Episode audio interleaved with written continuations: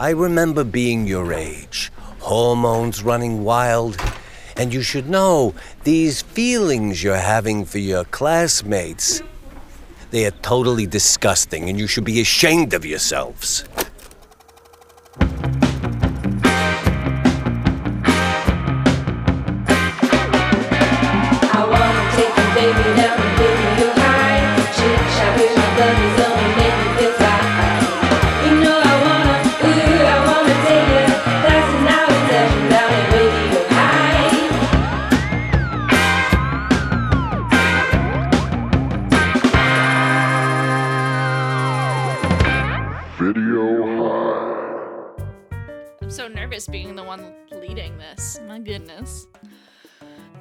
1983, a working class welder at a steel mill rose above the expectations placed on her and gained entrance to the Pittsburgh Conservatory of Dance and Music by blending classical dance with the breakdancing flair of her streets.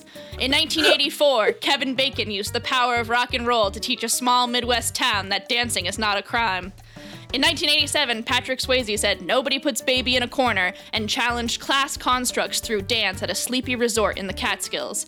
And in 1988, Mr. Puerto Rico Rico used the power of salsa to accomplish none of these things. On the contrary, he spends the majority of the movie literally putting baby in the corner, but we'll get to that. Our hero, Rico, only likes two things Rico and salsa. He spends his hot Los Angeles summer nights dancing at the La Luna Club with his on again, off again girlfriend Vicky, and making a name for himself with his charisma and passion for the salsa dance form. He spends his days earning a living at a repair shop, taking over literal patriarchal duties for his family, who lost their father, and trying to sleep with his little sister's friend. Rico's just trying to live one day at a time and have fun doing it until he's presented with an opportunity. In one week's time at the La Luna Club, anyone who can clear the floor wins a trip to the Grand Salsa competition in San Juan, Puerto Rico. Rico has always dreamed of going to Puerto Rico, ever since he was a little kid and his dad would say, Rico, I'm gonna take you to Puerto Rico. And then he died. the stakes have literally never been lower. Rico will have to put everything on the line, including sacrificing his partnership with Vicky in order to team up with the owner of the club, Luna, who promises she can take Rico to victory if he's her ticket to dancing again. Who is judging the contest if not the owner of the club? Well, that's not very clear. He'll also be distracted by his little sister's blooming sexuality and her newfound romance with Rico's best friend Ken, testing everything Rico knows about the concept of the familia. How can one free spirit dance with all these distractions? Writer director Boaz Davidson intends to take us on that admittedly not very long journey. So today on Video High, join us for a movie that somehow conned musical legends such as Wilkins, Celia Cruz, and Tito freaking Puente to appear in it. Join us for a movie choreographed by the future Mr. High School Musical, Newsies, Hocus Pocus himself, Kenny Ortega. And if you're me, join us for a movie that's the worst band aid on my soul now that the In the Heights movie musical has been delayed for another year. Ladies and gentlemen, this is Salsa. Mucho money! It's the event of the year, and I'm gonna be crowned the king of salsa. We are family, bro. Yeah. Salsa, the motion picture, is hot. I would describe that book report as mucho money. It truly Thank was you. Mucho Money. Thank you. I am very proud of it. It had such a music to it that I found myself moving. I found my body moving. I found myself uh, dry humping a car in a mechanic shop. now, before we get started, let's do a quick roll call. Casey Regan, Hi, present. Oh my god. Greg Hansen, Yes, I am here and excited. And my the Familia, Josh Roth, Oh. Family. and I'm Jamie Kennedy. Mucho money. Mucho, Mucho money. Mucho money. This is a tough movie for me to watch because of how closely it mirrored my life growing up. Do tell, Casey, we're here for you. yeah, it's just that so much of my life, because of my uh, wild, passionate blood, was about clearing the dance floor, was about proving something to myself, and was about keeping my hair both constantly wet and bouncy. Oh, That the hair in this movie. This movie is so good. Yes. there's so much to so talk about. it opens with Rico humping a car. Am I remembering that correctly, Yes, or correct. did I hallucinate? Yeah. The first shot is of a car bumper, which I think sets the tone for the movie because this movie is all about bumper, baby. Yeah. No, and it also this movie's gonna rev your engine. Ooh. In LA fashion, it's bumper to bumper traffic. Oh wow. Come on, Josh. no. It was Grease Lightning meets the factory dance from Footloose. It Oh. was free, but it was choreographed. The machine gun cuts. Oh. oh. Right out the gate immediately, just like like this movie should come with an epilepsy warning. yeah, because they do use that a number of times.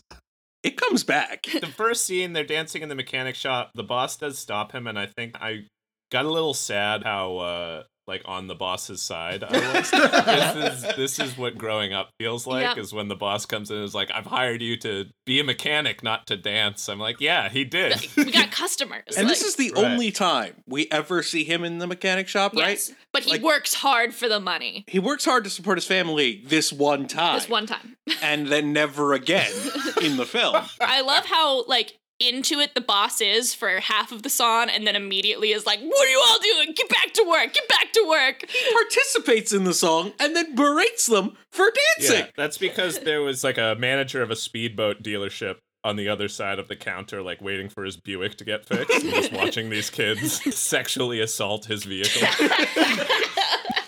Am I the only one who thought that they were setting up the boss to be the villain? Yes. Be- Oh, what, Because not at all. You were He's totally. such a dick. Like he's got the good like villain mustache.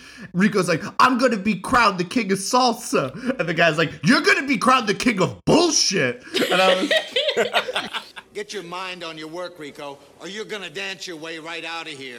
and I was like, Whoa. he was really mad. That was like the one hyper realistic emotion in this movie. No, And, And- really and- the only foil. Like there are no real foils in this movie except for ego, sexuality, I guess. It- it- it is a movie without a, a true villain, which is kind of interesting. And and I thought honestly in that moment that he was going to be our villain, and then he never shows up again. They Yeah. set him up. But then they do it again with Lola in like the next couple of scenes. You're like, oh, she's gonna mess everything up. And arguably she does, but then she disappears completely. Every character vanishes from this movie Yeah. in succession. Okay, so I have I've I've got some real serious theories about what's going on in this movie. Um, I don't know. I I suspect that Rico's actually dead. I do think that this is a movie about a person who has died with an uncompleted hero's journey. And it's like he goes through a sort of Dante Alighieri esque journey through Oh, that really enhances the movie for an me. afterlife constructed for Rico where everyone loves him for some reason. Like the entire town is dedicated towards the happiness of Rico. they Everyone love Rico almost as much as Rico loves Rico. Mm-hmm. And we're given no reason to like him. Oh, he's a hottie. Yeah, he's a hottie. You gotta love a hottie. Rico, to sort of paint a picture with our words, is played by a one Mr. Draco Robbie Rosa.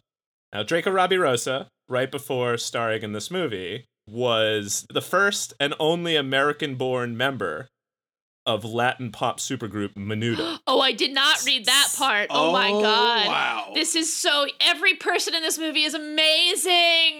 So he was like a superstar at this time. He was, you know, Ricky Martin was the Justin Timberlake. Yeah. But imagine like JC Chasez breaking off and like making a movie about everyone wanting to fuck him. and now that's all I can imagine. That's, I want that movie so bad. Context is key, yeah. R- Rico is like a very, very sexy guy. Who also, by the way, uh, Draco Robbie Rosa, born in 1970. This movie came out in 1988. So, like, he's 18 or less when this movie is being made. Which, So- which I will point out, the woman who plays his sister is 24 in the movie. and it shows. Wow. in the first nightclub scene we get in the movie, Rico's there dancing. His sister Rita and her friend Lola come in. Rita hesitates. She says, I don't know if I should go in here. Come on, girl. I don't know if we should be here. Besides, don't you have to be 18 to get in? Leave that to me. You look 18. I don't know. Grow up. I don't believe you. Don't you know how to have fun? Which in the 80s was enough. in the 80s that was that was essentially law if you go by 80s movies. But then he was actually a child. Like in in the actual reality, we are being sold this idea of like, look at this sexy fucking kid. yeah, more moisture on this guy. More moisture. Yeah. More moisture. Bring out the spritzers! well, he started as a boy Udo and ended as a man Udo. Shut oh! up, Greg. Oh, I'm glad I make somebody laugh. Yeah, so there, Robbie Rosa is like an international superstar. I love that. And also a boy, and also hot, and all of these things are troublesome to list. oh. Because I spent a lot of this movie enjoying it and horny, but also most of my notes are just wondering like, why does everyone love this guy? Everyone loves Rico, and we get no. And he's not a good person. They don't show us a reason to like him. There's that boy Rico I was telling you about. Talk about charisma. Leave him alone. Don't let anyone jump on the stage. Not just anyone. Sit down. Well, I know why some people like him. They want to sleep with him. Right. Lola likes him because she wants to sleep with him. Luna likes him because she wants to sleep with him and she wants to dance in the spotlight again. Vicky likes him because she wants to sleep with him. Otherwise, why the hell does she keep coming back to this asshole? Ken likes him because he wants Wants to sleep, with him. Yeah, yeah. Absolutely. His mom likes him because she wants to sleep with him. It, that's it. That's it. That's, the whole plot of the movie. Yeah. Uh, wait, sorry. My- I wanted to just do this regular, but my brain is only in a Rico is actually dead space. do you guys want to go with me on this Rico's actually dead theory? yes. 100% because it makes total sense. This is why it's coming out of Rico's brain or being fed through Rico's brain. A person like him would assume that everyone in the world, they may have other side issues. Their biggest issue is they want to sleep with you. Yes. And the worst betrayed you can ever feel is when someone close to you wants to sleep with someone else. And you know what? I feel like it's appropriate because this movie has the sexuality of a 16 year old. it's all over the shirt groping. This Dry humping everywhere. Seriously, and everyone and everything. Yes. Rico's hero's journey is to rub the front of his body on every living and inanimate object. They revolve around the Rico. I feel like as soon as we're not seeing them, they don't exist. No, it's true. Yeah. They don't. They literally disappear. His supervisor and Lola being the key examples. Like once they are no longer relevant to Rico, they're gone. So we open on that scene in the garage. We all remember it. It's I think I'll remember it for the rest of my days. Rico and all of his friends and fellow mechanics are just like losing themselves to the music in the middle of a workday. And there's a moment where again one of those quick like machine gun cuts between a match cut shot wide shot of the auto body shop and it cuts between rico dancing by himself in this sort of ethereal light and same frame but in place of rico is everyone else in the mechanic shop. And i think what boaz is trying to tell us is all of these people exist in rico's head Well, it is mirrored later when he does the billboard dance to Puerto Yeah. Rico. The flash cuts are used to utilize basically Rico's fantasy space. It's basically a way to travel into his mind and what he's thinking and what he's dreaming about in that moment. Yes. And what I'm saying is what he's dreaming about is everyone. His fantasy is this entire movie. Now, I don't know if it's some sort of afterlife that was created for Rico, a simulation to keep Rico's sexiness trapped in a machine so that he can't sexually assault the rest of us.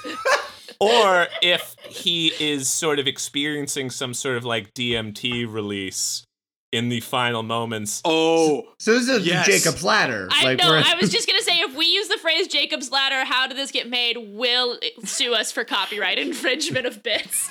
No, I'm sorry, no. Zooks. I'm sorry. Uh, but it, like, unfortunately, it just fits so perfectly here. I don't know what to. What should we call it instead? Rico's ladder. Rico's ladder. Yeah, this is the real Rico's Ladder situation. the linchpin of my theory is that Puerto Rico equals ethereal heavenly salvation. Mm-hmm. and what he is going He's for in some is sort that. of Los Angeles limbo. I mean, frankly, LA is a kind of limbo. Is truly a limbo. Yeah. Yes, exactly. He's in LA limbo, which is another type of dance. I haven't developed this part of the theory, but it, they're connect. They connect. How low will you go? Maybe he was also in whatever killed. Did they say what killed his father? they never did. Nor do they show a picture of him. Is Rico a manifestation of his father's intentions on Earth? Like, we know that his father wanted to go to Puerto Rico. May- maybe Right. that's what this journey is. Jamie, can I answer your question with a douchey question? Yes. Aren't we all projections of our father's intentions on Earth? Think about it. so I have a theory, and it ti- and it ties in. Can, can we talk about the the interior of the club? Yes, please. Be- Yes, because that is please. honestly my aesthetic. The like sort of random neon chain link fence and dentist office, like clear blocky things. It's the perfect club. There's just enough people in it for it to be busy, but there's never a line to get your Pepsi at the bar. and there are 50s, like early 60s Chevys hoisted above people with their uh, headlights being used to illuminate the dance floor. It's And- amazing. I love that there is a car that is parked on a like piece of highway, elevated above the dance floor, in front of a sign that just reads freeway. Freeway. Oh, yeah. no, but this is the freeway of life. That's what you're getting Oh! on La Luna. or the highway to hell. Oh my god, he died in a car accident on the highway. Absolutely. He drove off of the highway. That's what I was going to say. You are so right. He absolutely died or is dying over the course of this movie in a car accident. Maybe. Oh, no. Okay. Okay. So it's not a Jacob's ladder. Here's what it was. All right. Rico, even on the outside world, was a sexy person. Maybe this is what happens to members of Menudo. So once when they reach their peak sexuality, they are deemed a threat to the world a, a means of taking them out of the world equation becomes necessary to the controlling body of the Menudo syndicate. And he is killed. The same people, they hired the same people who'd killed Princess Diana to oh organize a car accident. to organize a car accident in which his father died. This is the moments of his brain Right. extending time as his car careens off the side of freeway, and his brain is compensating for erasing the car accident out of existence. Is the car when it f- drove off an overpass or something? Is it careening into that billboard for TWA? Yeah, oh, Absolutely, and Oh, that's what shit, he's, yes. he's- Okay, What's okay. great is his his father always said they'd go back to Puerto Rico, and in his final moments, he's seeing Puerto Rico come at him at deadly speed. The problem is we can't know whether Rico has been killed or put into this catatonic state either by accident or by foul play. We'll never know. But what we can know for sure is he's definitely dead throughout this whole movie. 100%. The There's end. no For final question. thoughts. And I will say that I did do some research, and Menudo is actually part of the La Casa Nostra uh, family of. It's a mafia. It's. Yeah, that's. We'll cut that.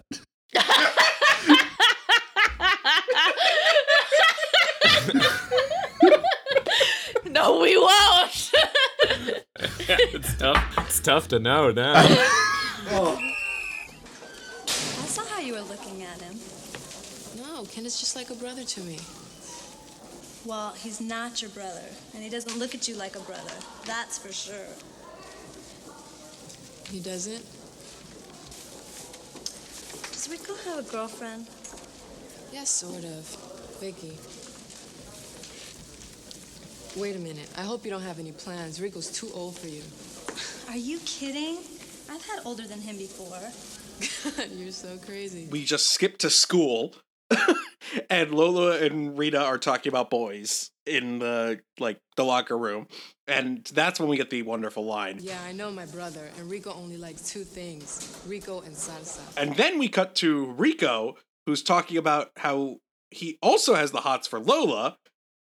And then Ken says she's just a baby, man. And Rico has the wonderful line, and I'm a babysitter. God, that should be read in depositions. Uh, then we get the wonderful scene where Ken shows Lola the belt that he got Rico for his birthday, and they have some sexy talk about present wrapping. we also in that scene we really start to get to know Ken, who is Rico's best friend and like toady. His job seems to be uh, worshiping the ground that Rico stands on and facilitating situations where Rico can take advantage of women in side rooms. Like this guy straight up Renfields for Rico. Yeah. But he's also part of the familia. Like when no one else would take Ken in, their family took Ken in. So he's like a brother to to Rico. Well, not not not a brother, more like a bro. I guess Yes. you're right. Yes, fair, fair. It was the eyebrows. They were so comically dark, like He a does uh, have very, very distracting eyebrows. Like like a German expressionist movie. Like they just set him up like he, he's just like, okay, I'll go help your sister get the iced tea. it's very Renfield. I was convinced that eventually in the movie he'd sniff some of Rico's clothes. Like he's well, it's a very uh Laurie and Little Women situation, I feel like. I'm not not convinced that the reason Ken is attracted to Rita as much as he is is because she's kind of this surrogate for his relationship with Rico. He knows he can't be with Rico, but if he's with Rita, that's basically the same thing. And I don't know if he's totally conscious of that, but there's definitely subtext. how is this not just a movie entirely in the subconscious of Rico? Like the fact that it's Rita and Rico. Anyone who names their kids Rita and Rico should be in prison. That would that's just like an insane thing to do to your children. The fact that he is so protective of the virtue of his little sister to the point of physical abuse. Rita is the manifestation of his I don't know, like inner feminine of like the the connection to uh one half of humanity within himself that he disregards so that he can do everything in his life and like his like so of course Ken wants to be with Rita because he wants to be with Rico because in Rico's mind everyone wants to be with Rico. I'm I'm going mad. I'm I just can hear it in my own voice. to be fair, he then also wants Ken. Yes. Yeah. Oh, totally. Ken walks into that scene and he says, I bought something for Rico. It's a belt. Do you think he'll flagellate me with it? he is like just so they they have nothing Rita and Ken have nothing to talk about outside of Rico. Nobody has anything to talk about outside of Rico. Maybe I should get on my record or something. No, this belt is great. I'd even borrow it. Yeah? Yeah. I don't know. Should I give it to him now or wait until the party? No, I think you should wait to the party. Well, don't tell him there's gonna be more than just a few friends there. Really? Do you want me to wrap it for you? Yeah, nothing too fancy. Do you want it in a box?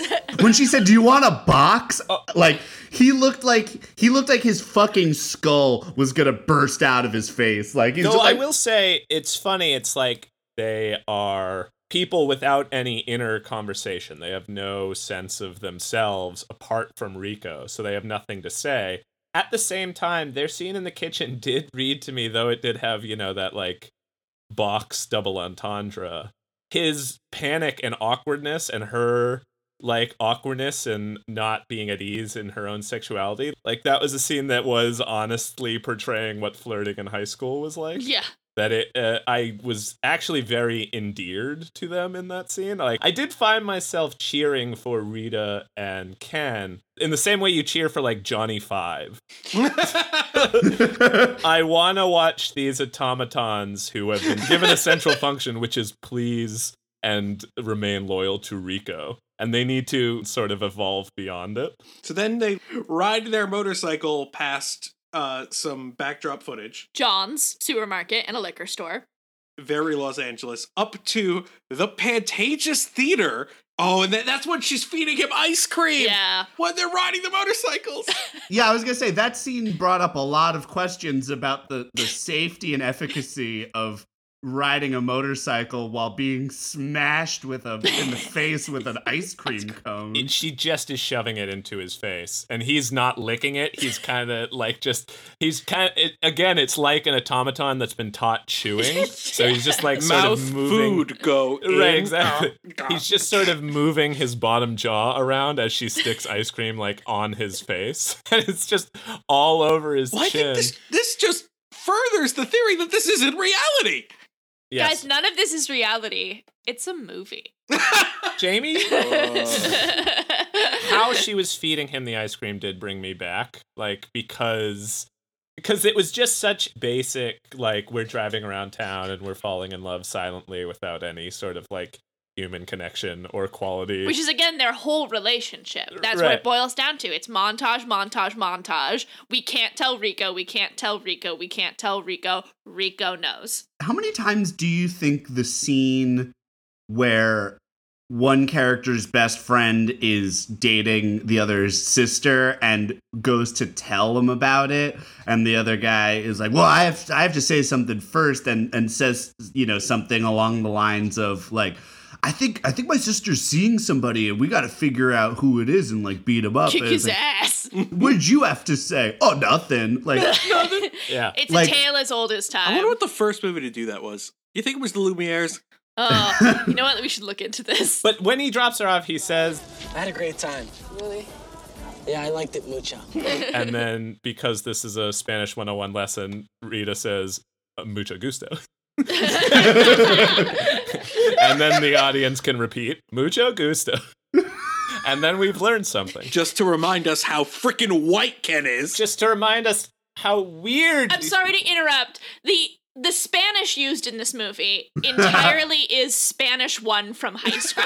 like there's literally a line where it's like Donde está es problema, mijo? And you're like, what are these like Yeah.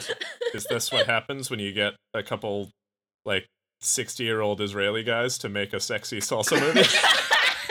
I don't know. What do they say? Uh, uh, mucho, mucho money. I like it We're gonna make mucho money from this movie, guys.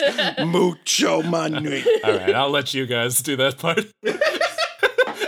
but she walks towards the house and then she doubles back and gives Ken a kiss. Good night. And in that moment when she gives him a kiss, they are lit by headlights that drive by. That wasn't like a setting decision just that was just running. That was a decision for that moment. It was the final thing that Rico saw Yeah. was headlights coming towards him. Well, oh, oh my God, yes, Josh. Okay, so, so, so in this moment where if if let's go on one of our threads that this is like the DMT in Rico's brain being released as he and his father are careening off a road in a car. He's seeing something lit by headlights in his final moments, and his brain, in its like death spiral panic, is projecting his worst fear, which is his friend and Ooh. sister Oh, and his having a life outside of him, which is really Rico's worst fear is that any part of reality would have to do with something that isn't Rico. and there isn't a lot of reality outside of Rico in this movie. And, and and all of it that is is monotonous. Monotonous. Uh, it's either monotonous. It either takes place in a girl's locker room, which is, I, is I'm sure, sense. I'm sure in Rico's subconscious often. It takes place in the 18 year old's idea of a girl's locker lots room. of bras, lots of exposition via bras. exposition. Exposition. Right. Oh, oh my God, guys! The ring. The ring is uh, the link. ring, the ring z- is z- the ring. Z is the linchpin of my entire theory. I know there's been a few linchpins. Do linchpins, tell. We're at, we're basically at that point. We are actually. but the ring is what like really made me think we cannot possibly be in reality because Vicky. Rico's on again, off again, serious girlfriend when he's not uh, rubbing himself on minors is uh, she comes up to him and says, I got you a gift for his birthday. His birthday is the next day. And she gives him a ring, which he, at first, he seems hesitant in that way that at least for me, read like he's Oh, commitment. yeah, ah, exactly. oh, ah. He's like a guy character who's afraid of commitment, and then he It immediately does says, have like a moment where you look at it and it is like in the flip up case Yeah. Right. that you would present someone with an engagement ring. Right, but then what happens immediately is he says, "Actually, I got something for you too." And he reaches behind him into just, I don't know, the ether and pulls out a box with rings in it for her, essentially the same exact gift. Identical. And she tries to put it on her. Yes! Yes! yes! The, when I re- so that I was always like, okay, this is this scene's nuts. Then she tries to put it on her ring finger, and it doesn't fit on her ring finger. So he says, no, like this, and he puts it on her thumb. It doesn't fit on her ring finger, but it fits on her thumb. Oh, the widest finger of all the fingers. This cannot take place in reality. He saw the ring, manifested his own ring. Right, which has the magical ability to assure it is not for commitment purposes. this is not the ring that signifies we're together forever. It do- can't magically can't fit on that finger, No. but it will fit on any other finger. It is incapable of creating commitment. That's when I knew. This is a Rico, a universe built for Rico, whether built by a friend or a foe, we may never know. So I feel like we have done a bit of a disservice in that we blew right by Lola. So does the movie. So does- Hi, Lola. Hi. But okay, and I know I'm mixing a lot of metaphors, but in this Matrix type simulation that Rico is oh plugged wow, into, okay. Lola might be the Agent Smith. Greg, you thought the boss was going to be a villain. He is the one voice at the beginning of this movie of like, don't follow your dreams, get serious. And he totally disappears. Then there's Ken and Rita. They are only antagonistic to Rico insofar as they harm his ego by just existing, by not doing anything. And Luna, the the queen of salsa, she is using Rico, but she is always pretty straightforward about that and isn't and also just disappears when she is no longer a threat. Lola is the one character who like she breaks a bit out of the simulation and like fucks his life up. Multiple Yeah. times. Multiple times. That's a good point. She is the agent of chaos. So Lola is Rita's best friend. She, ex- I mean, I mean, also uh, worst enemy. I don't know. It's a thin Yeah. line in high school between best friend and worst enemy. She expresses in the first scene, second scene, and third scene that she would like to sleep with Rico. Rico. And then by the fourth scene, Rico is making a move on Lola, uh, very aggressively. He uh, he almost took off her uh, zipper swimsuit bra. Yeah. she Ooh. zipped it like one centimeter down, and oh, buddy. oh god, guys, um, oh, oh, oh, oh boy, you know what I mean? again, he tells Ken to like take care of his sister, like keep my sister out of this. I'm gonna go fucking pork her friend. you got this? Cool. you got this, cool. Because in But Ri- don't sleep with my sister. It's Right. fine. Just, in just Rico's uh, aware mind, Ken is like a safe friend, and in his subconscious mind that has a needle in the back of his medulla oblongata and is feeding information into some like eldritch machinery, he has banished his weak self away. Ken is Wiko. Ke- Ken is Wiko. And Ken is Wiko. Ken is totally beta, and Rita is a reminder that like women are human beings, and he needs both of them to go away so he can Yeah. sleep with Lola. That's like opening up the curtain to reveal a mirror s- Yeah. to give yourself a wink when you're try humping a girl. Oh, wait, he blows he himself blows a kiss. He blows himself a kiss. He that was the look of a man who is who in his future life is going to remove a rib so that he can S his own Yeah. D, you know? and I that scene it was pretty hot. yeah. I mean, it was pretty the like when he so Rico takes was Lola. that when his jeans just like magically got unbuckled while he was dancing? Because Totally. I was like, damn. Oh, I missed that. the power of dance unbuckled his jeans. yeah. I want I, I want to just mention how much I love Rico's like Hey Arnold room. Yes. Where he has like The loft- garagement. Yeah, the like lofted bed, fish tank and a gra- a great view. Also, a flip a switch and fucking lights go on a disco oh. ball. Oh, like I was like, Rico, yes. you fucking legend, bro. That is a that's a deal sealer. I don't care who you are. but I will say the movie was was a very hard PG. Yes. Oh yeah. But oh yeah. but it, it the, the movie is over the shirt exclusive. Right. yes. We're, we're making fire, but we only feel a little heat. Yeah. There was one when when Rita and Ken come home and you just see the door closing and it rack focuses to uh, their mom praying in the other room. Like that's the first time you actually know sex is happening. But what I appreciate is besides Rico's, you know, toxic masculinity, like basically calling his sister a whore for feeding into the same things he does. Uh, a lot of it is kind of just sex positive as well, even though it's all over the shirt. I loved when the mom was having the conversation with Rita where she's like, like, I'm not gonna ask you any questions because I trust you. You just should have called. And it's like, damn, this mom's great. She's a good mom. Yeah. She's a she's a good mom, except for at the party where a, a drunk minor falls into the the table of presents, and they're just like, "All right, nobody pay attention to any of that. Like, let's dance. Come on, let's keep playing." This is the 80s in Los Angeles. Vietnam is over and 16 year olds can drink, Greg. That's just what's happening. oh, a time to be alive. Uh, he so yeah, so Lola, more than any other character, she has been taken into this world of excitement and Rico danger, and when he refocuses back on his life with Vicky, she begins a, albeit short-lived but effective campaign to ruin Rico's life, and I. I, I don't I, I I found myself cheering for her. Yeah, exactly. Agreed. It's the only thing that is even remotely close to conflict. Yeah, so th- the birthday party happened. Silencio, everybody. Rico's here. Please, everybody. Come on, girl. Come on, then tell me what we're doing. Come on. Happy birthday, mijo. uh, all of East Los Angeles seems to have come out to celebrate the birth of their god king Rico. um, again, I found myself wondering, like, why does everyone love this guy so much? And all I can think is it's some sort of like, it's got to be a pheromone thing. Like, it's got to be just because he's rubbed himself on everything in the world.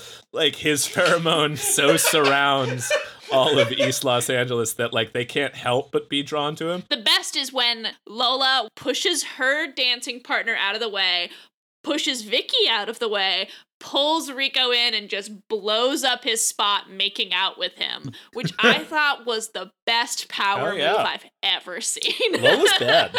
Lola's fucking bad, man. Then the cake comes because the simulation, whoever's running Rico's simulation, they can't have him question too much of reality. So for in one moment there seems to be some conflict in his life. So the overlords, the overseers are like, give him a cake, give him a cake, distract him. Happy birthday. Shove a cake into his face. I was just tickled by Lola pushing Vicky's buttons and Vicky just hauling off and socking her right in the face, right into all of the presents. And like that was like a moment they really choreographed that one punch super well. Yes. With the quip. Vicky, what's wrong? It's time you open your birthday presents. one of the best. One of the best in movie history. Like it's like felt so apart from this movie because uh Vicky really gets rolled over this entire movie. Oh, yeah. She is so mu- I mean, I think we're we're- we're maybe not beating around the bush, but this movie uh doesn't seem to have the healthiest philosophy uh, about like women. like, and- and- What? what? Come on. Which is funny for a movie ostensibly made for women. This is a movie about hot, writhing, sweaty men. In 1988, this was like Housewife Central. Is it just the like paperback dime store novel effect? Is this not this is this not Yes. like they're trying to 50 shades of gray? Like look at this person who's so hot and so unattainable and he'll treat you awful, don't you love? Because if you make the women as like two dimensional as possible, it makes it a lot easier for women to project onto them. That's why Lola to me, she is the Agent Smith. She's like the Iago of the story because she is the one who lifts the veil from the eyes of all the other people who are trapped in Rico's orbit. She's the one who like tells Rita like, "Hey, the way Ken looks at you, it's not like a brother." She is the one who gets Vicky so impassioned that she would lash out, which she never stands up for herself ever again. She is the one who throws Rico's life into any sort of uncertainty. Like she is very much a like ghost in the machine of this uh constructed world. And while she is eventually wiped out of the program by the overseers, whoever they may be, she does like the most damage. And then she actually, you know what? Her last scene is after she gets punched into the table of gifts. She takes Rico like takes her upstairs to the bathroom because she's drunk, and then she rapes him. Yes. She's throwing herself on him, and then Ken like Rico is saying, "Stop! I don't want this. Stop!" And then Ken like looks into the bathroom, sees that happening, see his friend being his best friend, his familia, his reason for being, His reason. being sexually taken advantage of in a bathroom.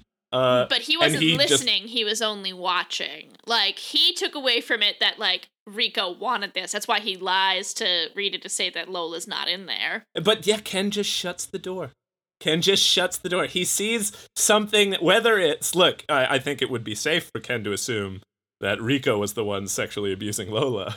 but in that scene, we know that Lola's taking advantage of Rico, and Rico's saying, stop. Lola out Rico's Rico.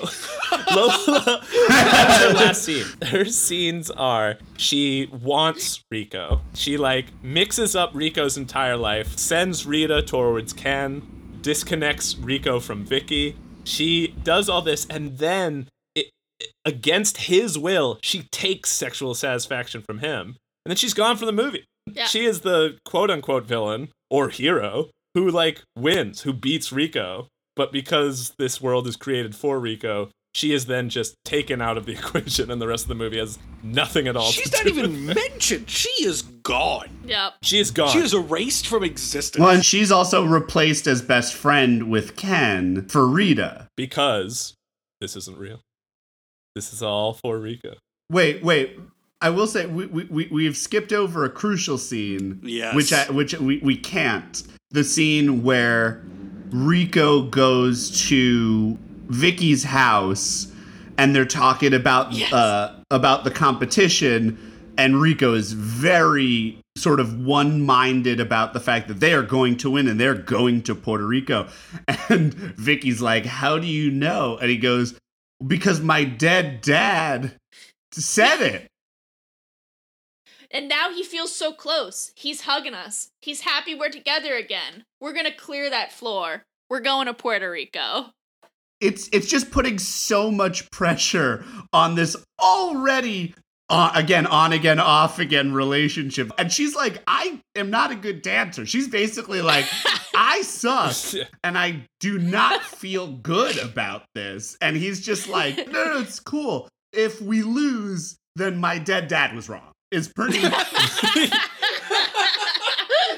Yeah. But then she asks, like, does he tell you anything else? Does he tell you about like our future, about our family? Well, he says we'll have two. Well, maybe no. Maybe we'll have five. Five kids. They're all they're all gonna dance. they're all gonna dance. They're gonna go on tour, make lots of money, make a lot of people happy, and then we'll retire in Puerto Rico. You have a one-track mind. Like he's building his own menudo. he wants to. that is why you have to geld and trap their members when they get too sexy because they'll spawn their own menudos. right, the central menudo will break apart. Then he has his dream sequence of them dancing on the billboard outside of her the apartment. minute they established the billboard with the beach behind it was like I, I found myself thinking like oh my god please dance on that. Like this movie must must must must dance on that. Oh and boy do they. He is lecherous in that he is going after everyone but yet never in the movie seems to seal the deal. The scene with Vicky on her porch where she like obviously wants to bone him but instead he stays outside and has like a dance fantasy on the billboard he literally tells Vicky to like go inside and make him something to eat. Uh, and then he like has this dance fantasy with her. At one point, being literally led around by his dick, she like just grabs Yeah. his his dick and pulls him Oh, across sure. the billboard. Yeah, I didn't miss that. Like a divining rod. Like a- yeah. So, yeah, she like comes walking back out, and she goes, "What are you doing up there?" And he uh is totally dressed because during this dance sequence, his shirt was off because this movie knows what the fuck it is. uh, then they cut away. That scene could have easily been like she's going inside to make something to eat, and he like wistfully thinks about his father and his life, and he walks down to the billboard and he climbs out, and she comes up and is like, "What are you doing?" He's like, "Come up here," and then they dance together. Right. But they chose to edit it so that the dance sequence looked like a fantasy, which maybe to service the story in that they didn't want to have a whole scene where Vicky's like, I'm a bad dancer, then show her dance. really Great. yeah.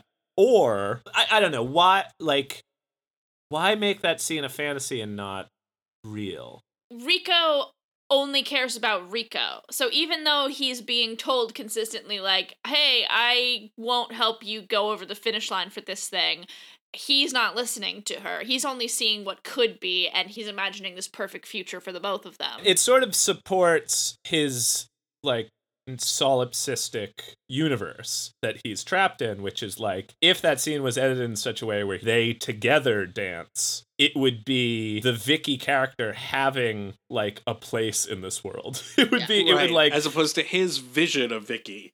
right. Which is it would show that she still has some sort of like onus over her own self instead of it being completely manufactured inside of his subconscious. To be fair, the movie is pretty consistent though about the music and the dancing being diegetic. yes.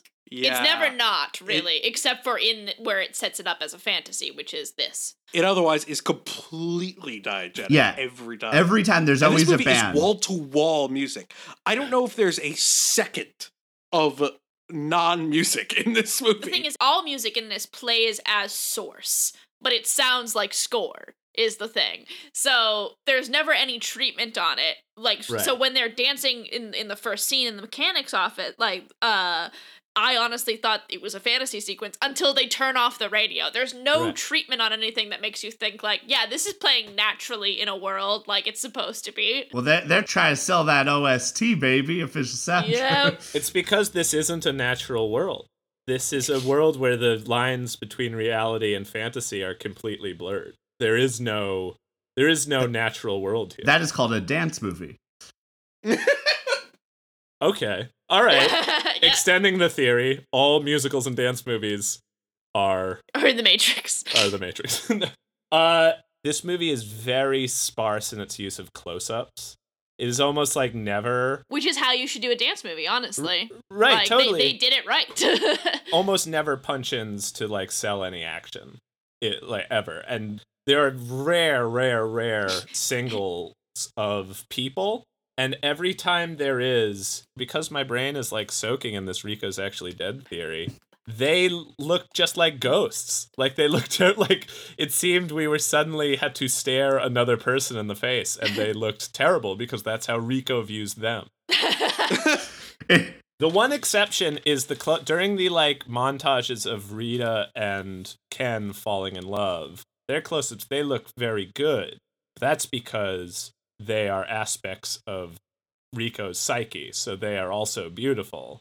Yet I will watch like MOS 80s faces laughing bemusedly for like I'd watch a whole movie of that. Of It's just like a Mentos commercial. Uh, well, speaking of Ken and Rico, this is we're coming up on uh, the confrontation, the only other confrontation in the movie besides Lola, when Ken shows up at Ri- Rico slash Rita's house.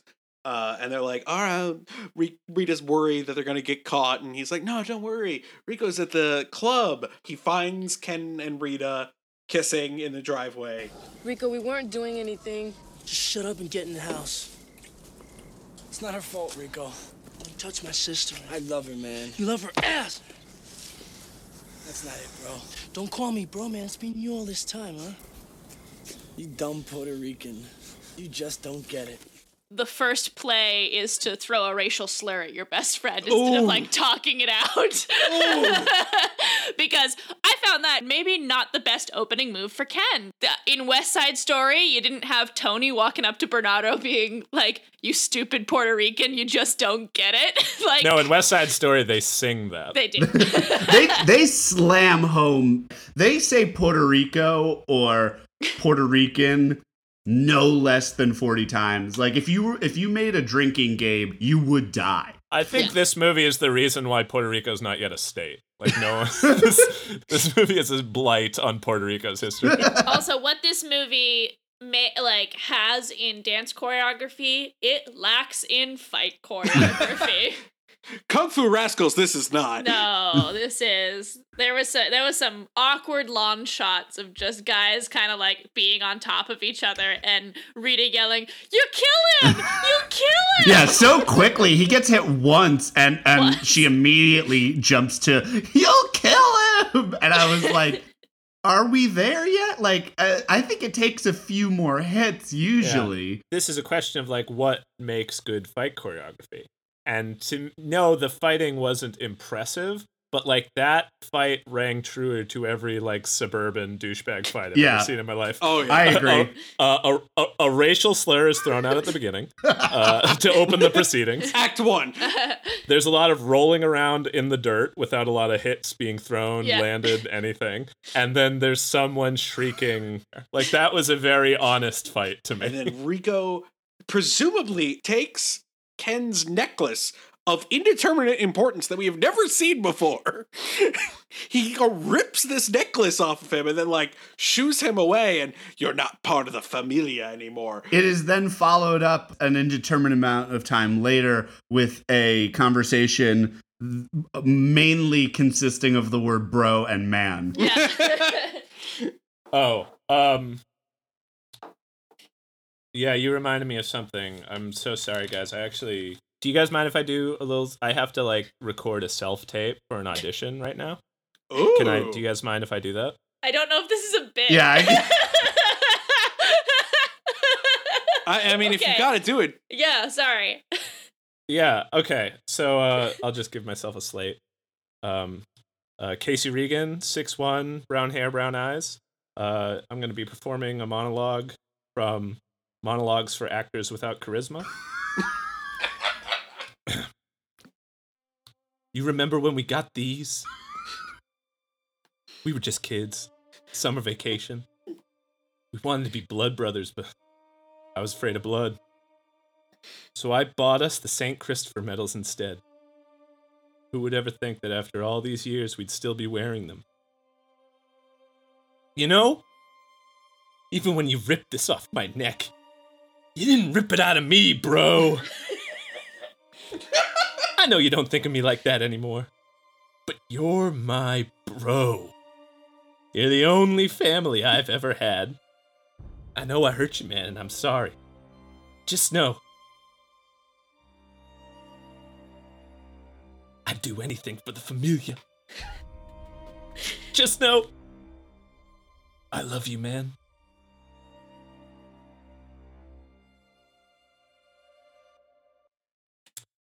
Thank you. Thank you very much. Can you try that again? Uh, can you emphasize bro a little heavier? Would that have been funnier if I did it in a British accent?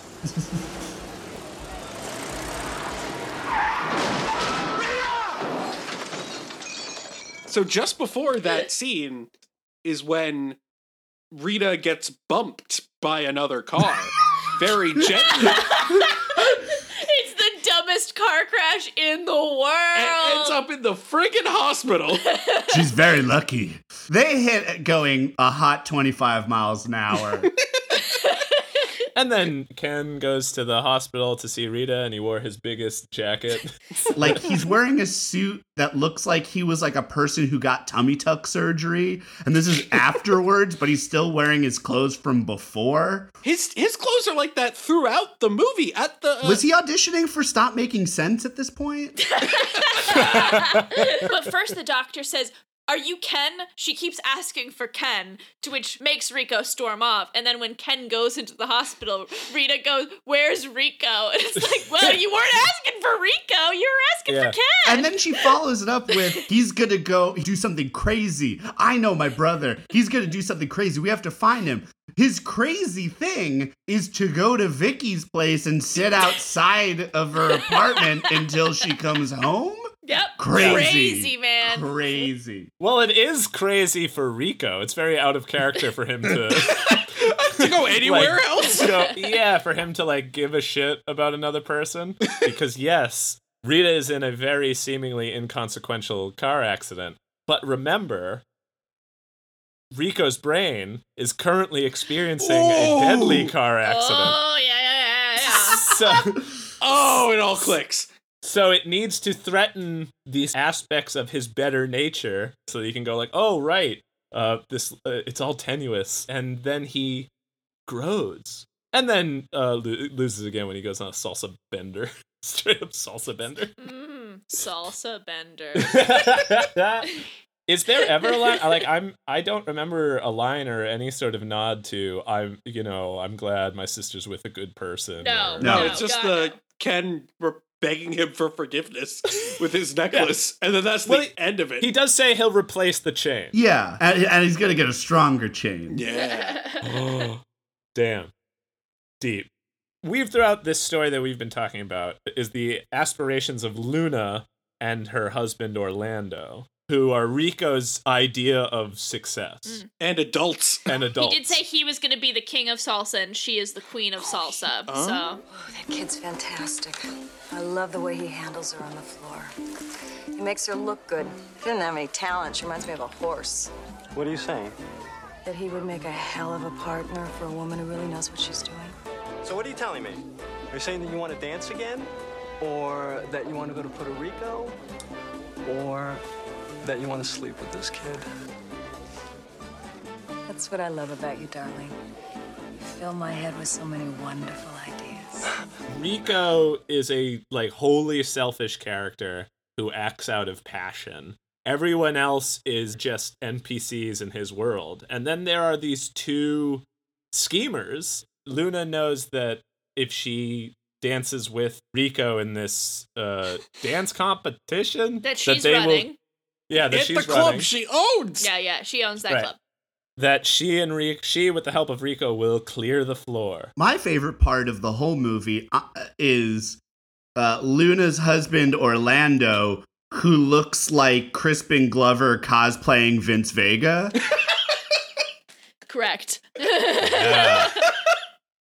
and and he's just like he's only there he, he's honestly like um kind of like this weird virgil character if we're gonna go with this dante metaphor where like he's this. the whole time just like so what are you gonna do you gonna you gonna let this like little bitch get in the way Orlando is like whispering in Vicky's ear, like, I love her. I love my wife so much that I don't stand in her way. Why are you standing in his way if you love it? Like, like such a master oh, so manipulator. good. I know it's it was awesome. I, I have a question for the group. Yes.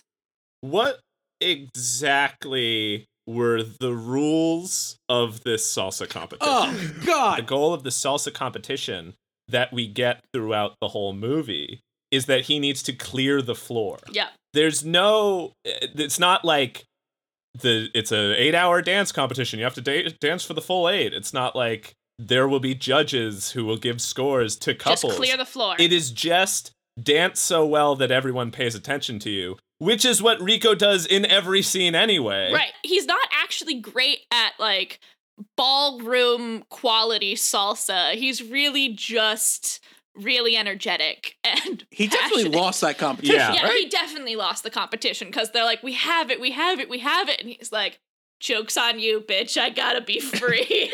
yeah, this movie like seems to posit that a major part of salsa dancing competitively is just like spazzing out every once in a while. whoa is it not Uh, clearly, you've never seen Salsa. salsa. and and again, there's no stakes because like it's not even like he needs to go to Puerto. It's just like here's an all inclusive trip to Puerto Rico, and he's Right. like that'd be cool. with no details behind it, no, No. strings attached. It's just and no. Could she just uh, afford a trip herself? Like, right, It's not about the trip. It's about her being the queen of salsa once more. right, because ostensibly she's the one like financing this trip to Puerto Rico. right. Yeah. I thought the last dance sequence was excellent. Oh. I thought the the shot where the camera is spinning around Rico and Luna as they themselves spun around for like a solid uninterrupted minute was genius. This is really when Kenny Ortega like earns his paycheck and you see like the pedigree of this man. That was rad, and the dancing in this movie was like fun. It never felt. Um, I never found myself like checking my phone or rolling my eyes during dance No. sequences. They were riveting. I felt like this movie had such such a vibrance and energy where like of course the script and the plot elements feel very shoehorned. It's like a Busby Berkeley musical where they're like, "We got the songs, like let's write something around it." Okay, kid, let's go. Uh but despite that it it still had so much fun and maybe my favorite shot in the whole movie is the moment where Rico is maybe the most emasculated where they're dancing and he's sort of on the ground and the fringe from her dress is slow motion slapping him in the face Yes. Oh, yes, wow. yes, yes, like yes, yes. death of a thousand cuts Oh, and that's when he break. That's when he's like, I gotta be me. yeah. I gotta be me. And so Rico, determined to learn zero lessons in this movie, doesn't even learn salsa dancing is about dancing with a partner. He drops it's- to one knee, which she said earlier. I hate when you drop to one knee. That's not salsa, that's showboating. This whole time he's been like being the good salsa partner and letting letting her shine and being a giving lover basically. And then just when she thinks we've got this, we're going to clear the floor, he drops to one knee and that's where the dramatic push-ins come in cuz she's like, "Oh no, And then I we get- can't tame him." and then we get yeah, we get those dramatic push-ins, which is the first time, and some more serious epilepsy editing. at the end, the end of this movie, Rico really learns like I feel like Rico's takeaway is why dance with red fuck one person when you can fuck an entire crowd of people when you can fuck all of East LA. Yeah, Yeah. And that, When, yeah, like- because this is the, his improvising, and then he does clear the floor, and then Vicky from across the room gives him a thumbs up with the ring. When Vicky comes back to win Rico at the end, she shows up in her best bra and bath mat. And that's when he's yeah, fuck It's- dancing the entire crowd. So did he win or did he not win? Uncertain. Is there winning? Is this There is no winning. This is Dante. There is no is the winning. salvation of Puerto Rico a, a dream, a, an opiate, uh, something we tell ourselves so that we can fall asleep at night? You might as well be screaming to the heavens, like, "Why, God, have you made me this way? Who is testing me?" I think Puerto Rico's been inside Rico the whole time. He is Mr. Puerto Rico. Puerto Rico was the people we fucked along the way. yeah, Puerto Rico. Puerto Rico is the people you dry hump along the way. Absolutely. Think, think, think, think, think, think, think, think, think, think, think, think, think, think, think, think, think, think, think. The rip-off report card. Mucho money.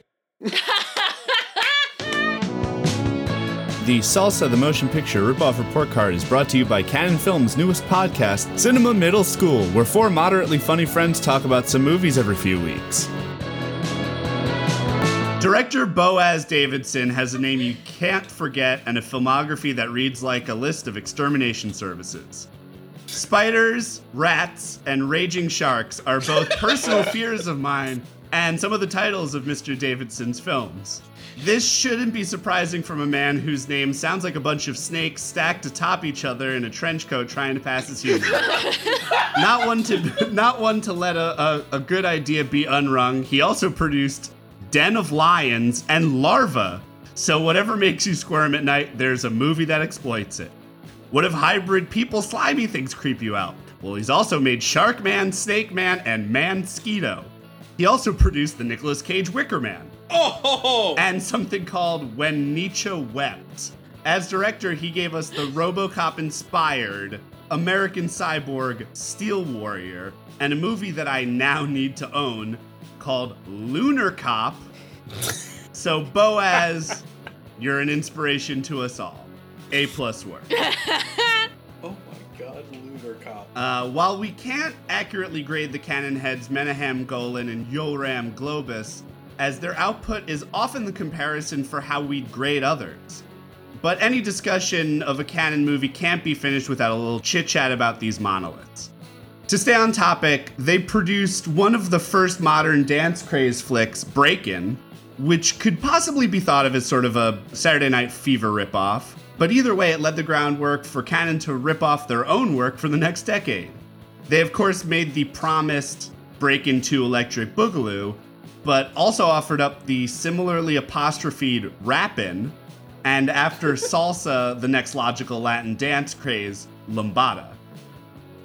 In 1988 alone, they released 19 movies that ranged from the classic Bloodsport to the not so classic Albert Pyun's Journey to the Center of the Earth.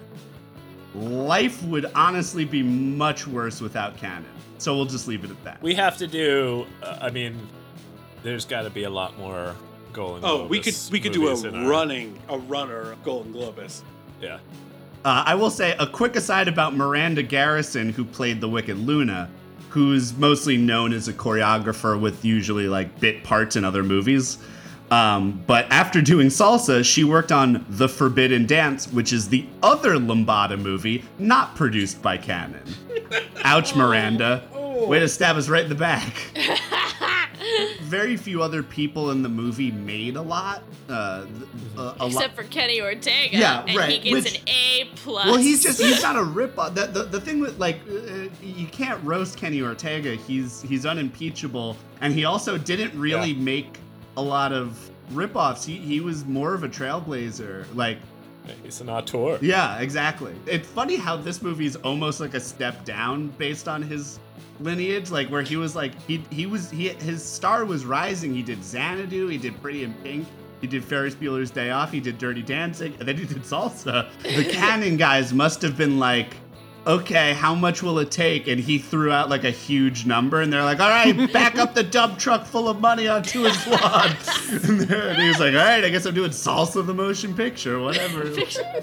He has brought us Oh. into so many child locker rooms. Over Yes. Yeah. Yes. Hey, dink, dink, dink, dink, dink, dink, dink, dink, dink, dink, dink, dink, dink, dink, dink, rip off report card. Oh, ho,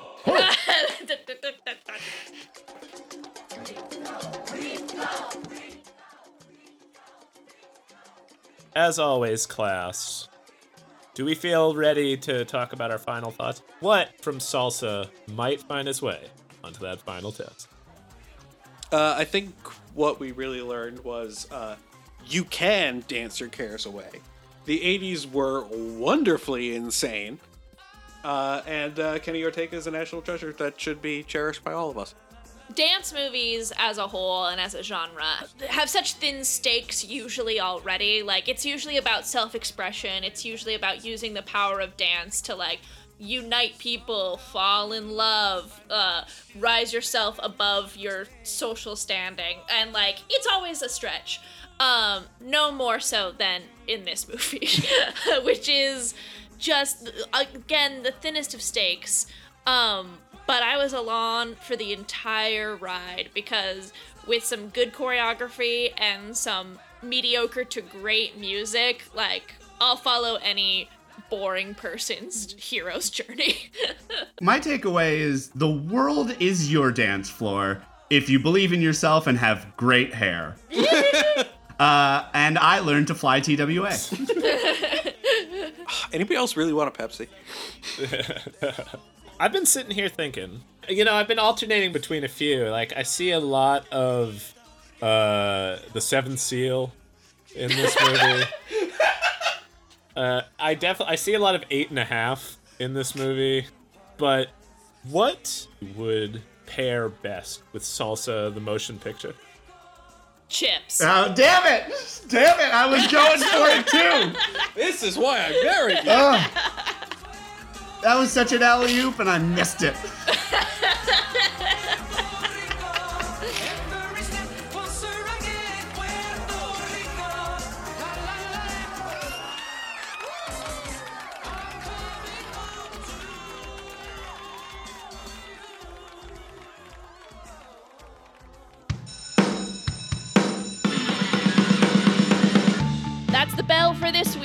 But thank you so much for listening to Video High and this week's episode, Salsa. Thank you so much to Mr. Philip Marlowe, our teacher, Seth Applebaum of Ghost Funk Orchestra, and Gabriella Tessitore of Scout Harris for the theme music. Thanks to Justin Ferrero of the Rizzos for bed music and sound mixing. Thanks to Ann Shearer for our logo.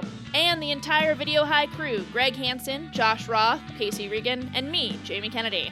Next episode's movie will be Droid Gunner slash Cyber Zone. That's not the entire title, it's just known by two different titles if you look it up. Be sure to listen to us on Spotify, Apple Podcasts, or wherever you get your podcasts. We'll see you next period.